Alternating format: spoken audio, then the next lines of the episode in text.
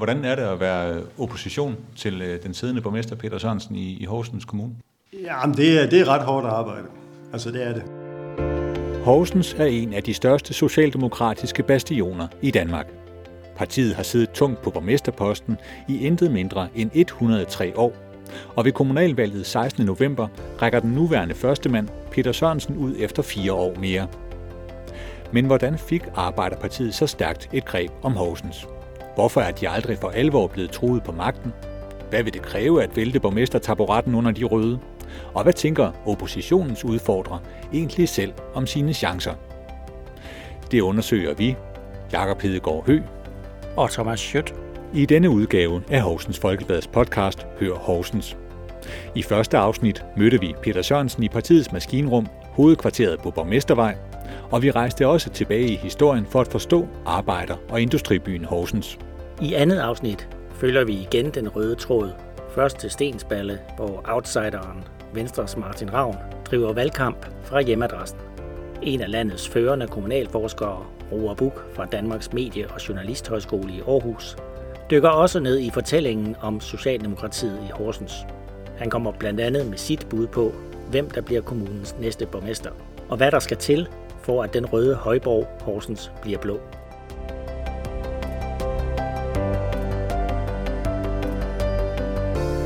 Det er 103 års socialdemokratisk borgmesterstyre i Horsens, du er op imod.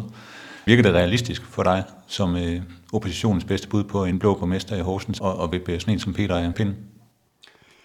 Det kan virkelig virke urealistisk, det, det, er, det, det er korrekt. Øh, men der er alligevel nogle faktorer, der kan spille ind i, at jeg, jeg ser, at det godt kan lade sig gøre. Og det er, den ene ting, det er sådan for at blive i fagforeningssproget metaltræthed, kan man sige. Øh, det, 103 år, det er godt nok lang tid, og det sætter også en spor i forhold til måske en manglende borgerinddragelse, en lidt, i, i hvert fald i visse situationer, øh, en, en, en magtfuldkommenhed, og, og, det, og det tror jeg flere og flere mennesker godt kan se udefra. Men omvendt, så, så er det også, kan man sige, hvis det skal kunne lykkes at få ændret på det, at få ændret på 103 års socialdemokratisk styre, så kræver det faktisk også, at øh, Peter han selv øh, er med til den ændring. Og med det der mener jeg, at, at Peter selv begynder at lave fejl, fordi at han synes, at, at han har meget magt, og så tager han nogle beslutninger, som kan være let at tage, når det er sådan, man har siddet på det i 103 år.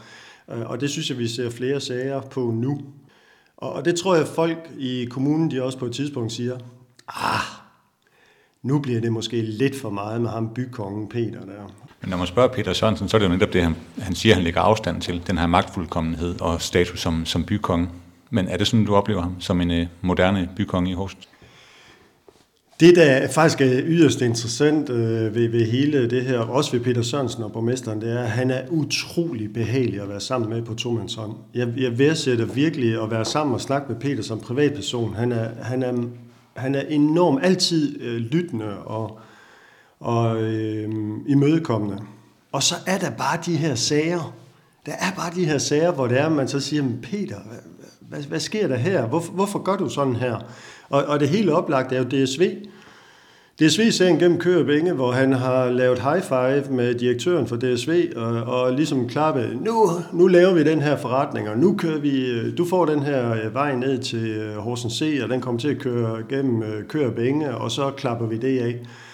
Uden ligesom, og så tage det på, en, på den rigtige måde, altså sørge for fra starten af at få lavet en fuld Natur 2000 undersøgelse, få lavet nogle undersøgelser på, om der findes forskellige ruter, man kunne tage fra, fra øh, afkørsel C op øh, til, øh, til DSV-området. Og, og, og i de situationer, der er det jo ikke forvaltningen ham selv, der går forrest. Nej, der er det øh, protestgrupper, det er borgere, der har slået streger på et kort øh, i forhold til at, at prøve at se, om man ikke kan finde en anden vejføring. Det kommer ikke fra ham selv, fordi Peter har bestemt sig. Men går det ikke meget godt i Horsens? Tror du ikke, det er det, der er det væsentlige for, for herre og fru Jensen, når de skal i stemmeboksen? Jo, det tror jeg faktisk, du er fuldstændig ret i. Øh, fordi det folk interesserer sig for, det er noget af det, der er helt tæt på dem. Om det er noget med ældre, det kan være noget med, med skolen, hvor deres børn går, eller at de holder i kø om morgenen for eksempel, når de skal ned igennem byen. Det er jo så måske en anden ting, der heller ikke lige fungerer helt så godt. Men, men øh, det, det, det tror jeg faktisk, at øh, du har ret i. Og så er Peter jo bare sindssygt dygtig til at komme ud og klippe en masse snore og snakke med folk og øh, møde folk der, hvor de er og komme ud i virksomhederne sammen med hans øh, erhvervschef, øh, som jo også er øh, som jo også er skatteyder betalt, men som jo faktisk er sådan lidt en pressechef for ham, der render rundt på alle samtlige virksomheder i Horsens arrangerer virksomhedsbesøg, så han kan komme ud og vise sig frem og snakke med alle. Og på de punkter, der er, det, der er han jo sindssygt dygtig. Øh, så, så hele kampagnen omkring personen Peter, og hvor at han faktisk er en, og det er han jo en rigtig, rigtig flink mand, jamen den fungerer, så når folk de Øh, for alle de mennesker, der sætter sig og ikke følger med i lokalpolitik, ikke sætter sig ind i, hvad er det faktisk for nogle ting, der sker, hvordan er, hvordan er øh, processerne. Øhm, når de, hvis, hvis folk bare tager øh, glansbilledet på oversiden, uden lige at krasse i det, og så kigge dybere ned i det, jamen så vil man få den opfattelse. Og når man så står, er der mange, der, der sikkert desværre, måske vil stå nede i stemmeboksen og så sige, jamen det går jo, det går jo sådan set fint, så lad os sætte krydse, hvor vi plejer. Og meget tyder på, at det netop er, hvad de gode vælgere har tænkt sig at gøre. Stemme, som de plejer. 3. november bragte Horsens Folkeblad en stor meningsmåling, der viste, at magtbalancen i byrådssalen i det store hele vil være uforandret efter valget 16. november. Ifølge målingen er det ganske vist kun to mandater, der skal flyttes fra rød til blå blok, hvis Martin Ravn skal have en chance for at frabriste Peter Sørensen førertrøjen. Men står resultatet af meningsmålingen til troende, tyder alt altså på, at historien om den røde bastion Horsens gentager sig. En historie, som en af landets førende kommunalforskere, Roar Buk fra Danmarks Medie- og Journalisthøjskole i Aarhus, også kender godt. 103 års socialdemokratiske borgmesterstyre. Har du et bud på, hvordan det overhovedet kan lade sig gøre? Ja, det er nok tæt på Danmarks rekord. København er vi jo endnu, endnu længere op, der har været på 118 år. Men ellers er jeg en af de få byer, hvor, hvor man kan se, at øh, Socialdemokratiet har holdt fast i. I nogle af de andre byer øh, er, er man ikke så fast i sædet, som man var engang. Og, og det der jo er forklaring på, at man kom til at sidde så fast i sædet, det var i virkeligheden noget, som slet ikke har noget med politik at gøre. Altså det er øh, øh, demografi, øh, det er befolkningsudvikling, det er erhvervsudvikling, som skaber de her baser for forskellige politiske partier. Og der var det jo inde i byerne, sådan at da vi fik øh, industrialiseringen fra 1870'erne og frem, øh, så betød det jo, at der kom en, øh, en masse mennesker, som flyttede til, øh, og det var jo arbejdere. Og dermed fik man det, som vi i dag med sådan lidt stødet begreb kunne kalde arbejderklassen øh, som var basis for Socialdemokratiets øh, styrke i de her byer. Ude på landet, der kan man sige, der var det jo Venstre omvendt, der havde en sociodemografi, der passede til dem. Der var det jo landbruget, der dominerede, og når man var tilknyttet landbruget, så var man også naturligt tilknyttet Venstre. Så på den måde er det i virkeligheden øh, nogle samfundsmæssige strukturer, der ikke rigtig har noget med politik at gøre, der har skabt den her politiske øh, dominans, både ind i byerne, men, men også øh, ude på landet. Og hvilken betydning har det haft for de her byer, at øh, Socialdemokratiet har siddet så, så tungt på magten i, i så mange år? Jamen, det er jo svært at sige, fordi hvordan var det gået ellers? Øh, rigtig meget politik øh, handler jo om, hvad er det for nogle problemer, vi står overfor øh, i vores by, eller hvis det er ude på landet. Øh, hvad, hvad står man for, overfor problemer der? Øh, og, og de problemer prøver man jo at løse. Så det er ikke sikkert, at politikken vil, vil være blevet markant anderledes, hvis man havde haft et, et andet styre. Men, øh, men det er jo klart, at, at når vælgerne igen og igen genvælger det samme parti, øh, så får det parti jo mulighed for og, og tænke mere langsigtet og planlægge mere langsigtet. Sådan et lidt absurd øh, sam, øh, eksempel, man kunne, øh, kunne sammenligne med, det er jo Kina. Altså i Kina har man jo ikke demokrati, man har et parti styre, og det betyder jo, at man i Kina kan planlægge ikke bare til næste valg, men man kan planlægge 10, 20, 30 år ud i fremtiden. Og det kan man jo også i et vist omfang i en kommune, hvor man ved, at Socialdemokratiet sidder på den øh, år, øh, valg efter valg, eller 10 efter 10, og det samme ud på, vand, på landet, hvor Venstre før var helt dominerende. Der, der kunne man også planlægge længere fremad. Så man behøver ikke kun lige at tænke frem til næste valg, og, og hvad kan sikre mig genvalg næste gang. Og, og det kan man sige, det kan der i hvert fald ikke nogen fordel i, øh, i forhold til, at, at man kan lave mere langsigtet politik. I Horsens har der forløbig været ni socialdemokratiske borgmestre, siden Axel Sørensen som den første folkevalgte af slagsen satte sig på rådhustronen i 1918. I første afsnit af denne podcast fortalte registrator på Danmarks Industrimuseum, John Juler, som har fulgt det politiske liv i Horsens gennem mange år, at der stort set lige siden har været solid opbakning til de skiftende borgmestre. Senest demonstreret, da Peter Sørensen ved valget i 2017 bragede igennem med flere end 10.000 personlige stemmer. Det var flere end tre gange så mange som Martin Ravn. Ifølge Roar Buk kan der dog lure en fare i en så massiv politisk dominans. Man kan jo godt have sådan en forestilling om, at der vil være en vis øh, dynamik i en løbende udskiftning af, af dem, der nu sidder på, på magten på borgmesterposten. Altså er der nogle problemer i, at øh, et parti som Socialdemokratiet har siddet på magten i så mange år, som de har? Ja, altså der, det kommer an på, hvordan det bliver forvaltet først og fremmest. Altså fordi det, der selvfølgelig er faren, når man sidder så tungt på det, det er jo, at man bliver magtfuldkommen, når man mener, man kan tillade sig hvad som helst, og man måske heller ikke behøver at overholde de almindelige demokratiske spilleregler. Øh, og det er jo også det, vi ser i nogle kommuner, at det simpelthen vælter på grund af en skandale. Øh, det, er jo, det er jo helt oplagt en af, af farerne ved det her. Men, men man kan sige, øh, udover sådan den der magtfuldkommenhed, øh, indspisthed, som kan opstå, når man sidder på det rigtig længe, øh, så, øh, så, så kan man sige, så er der jo også nogle andre ting, der, der, der kunne være negativt, sådan mere øh, demokratisk. Altså, at når det er samme parti, der sidder på magten, så, så kan det være, at øh, man ikke lytter så meget til de andre.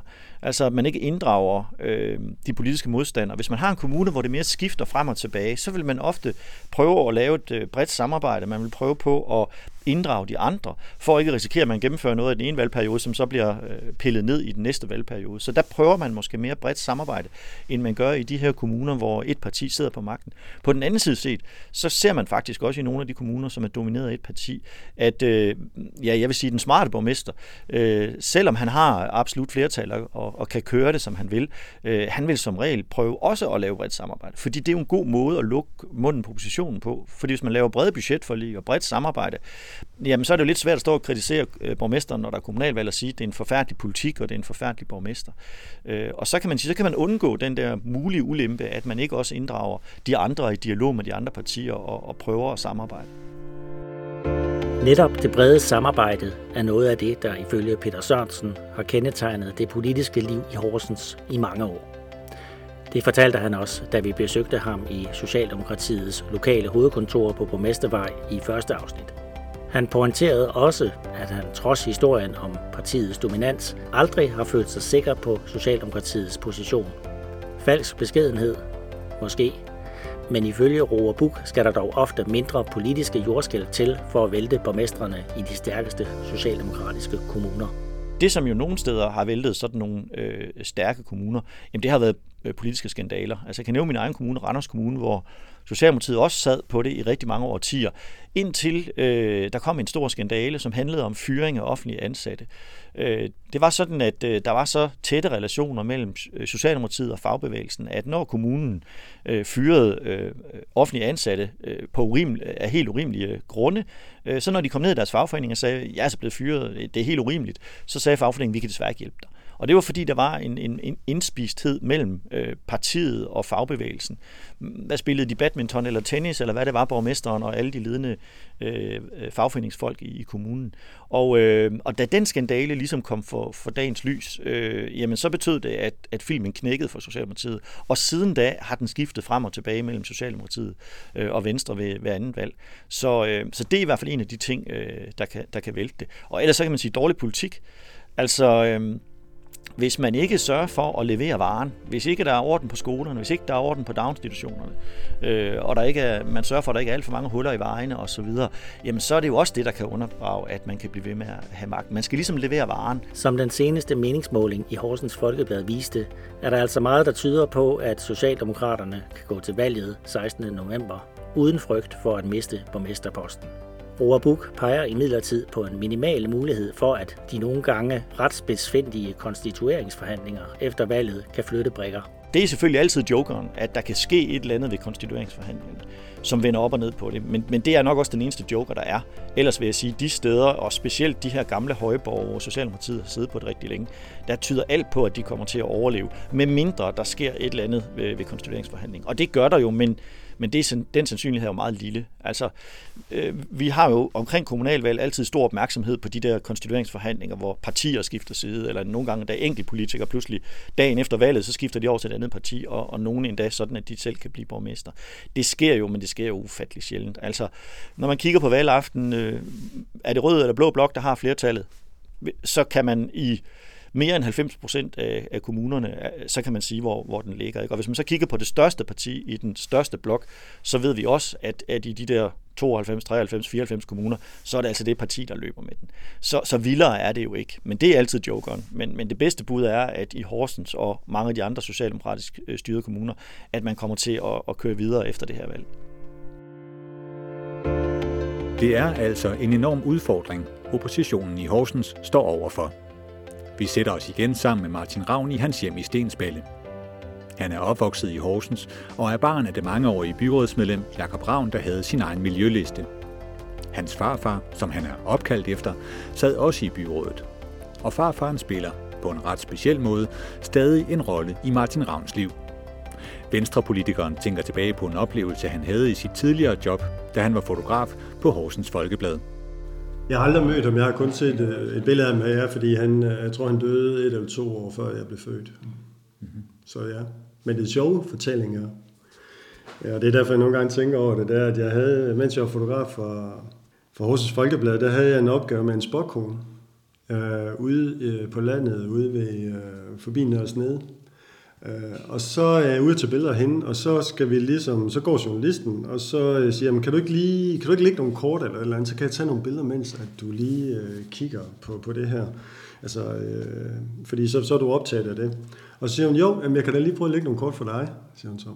Og så lægger hun kortene op foran, og så siger hun, du har to børn, en dreng og en pige. Ja, det, det må det jo indrømme. Det er det. Så siger hun, du bliver aldrig arbejdsløs, siger hun. Og så skal du vide, at du har en skytseng, ikke? Og siger, nå, okay, ja, der er en, der sidder og holder øje med dig. Og det er, det er din farfar. Det var crazy.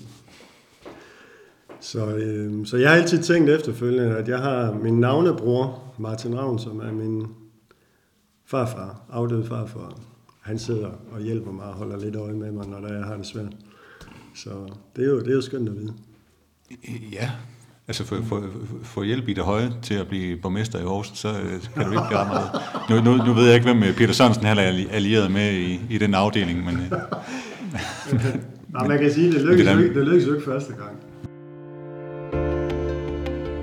Martin Ravn håber da heller ikke, at han får brug for assistance fra det hinsides for at vinde valget anno 2021.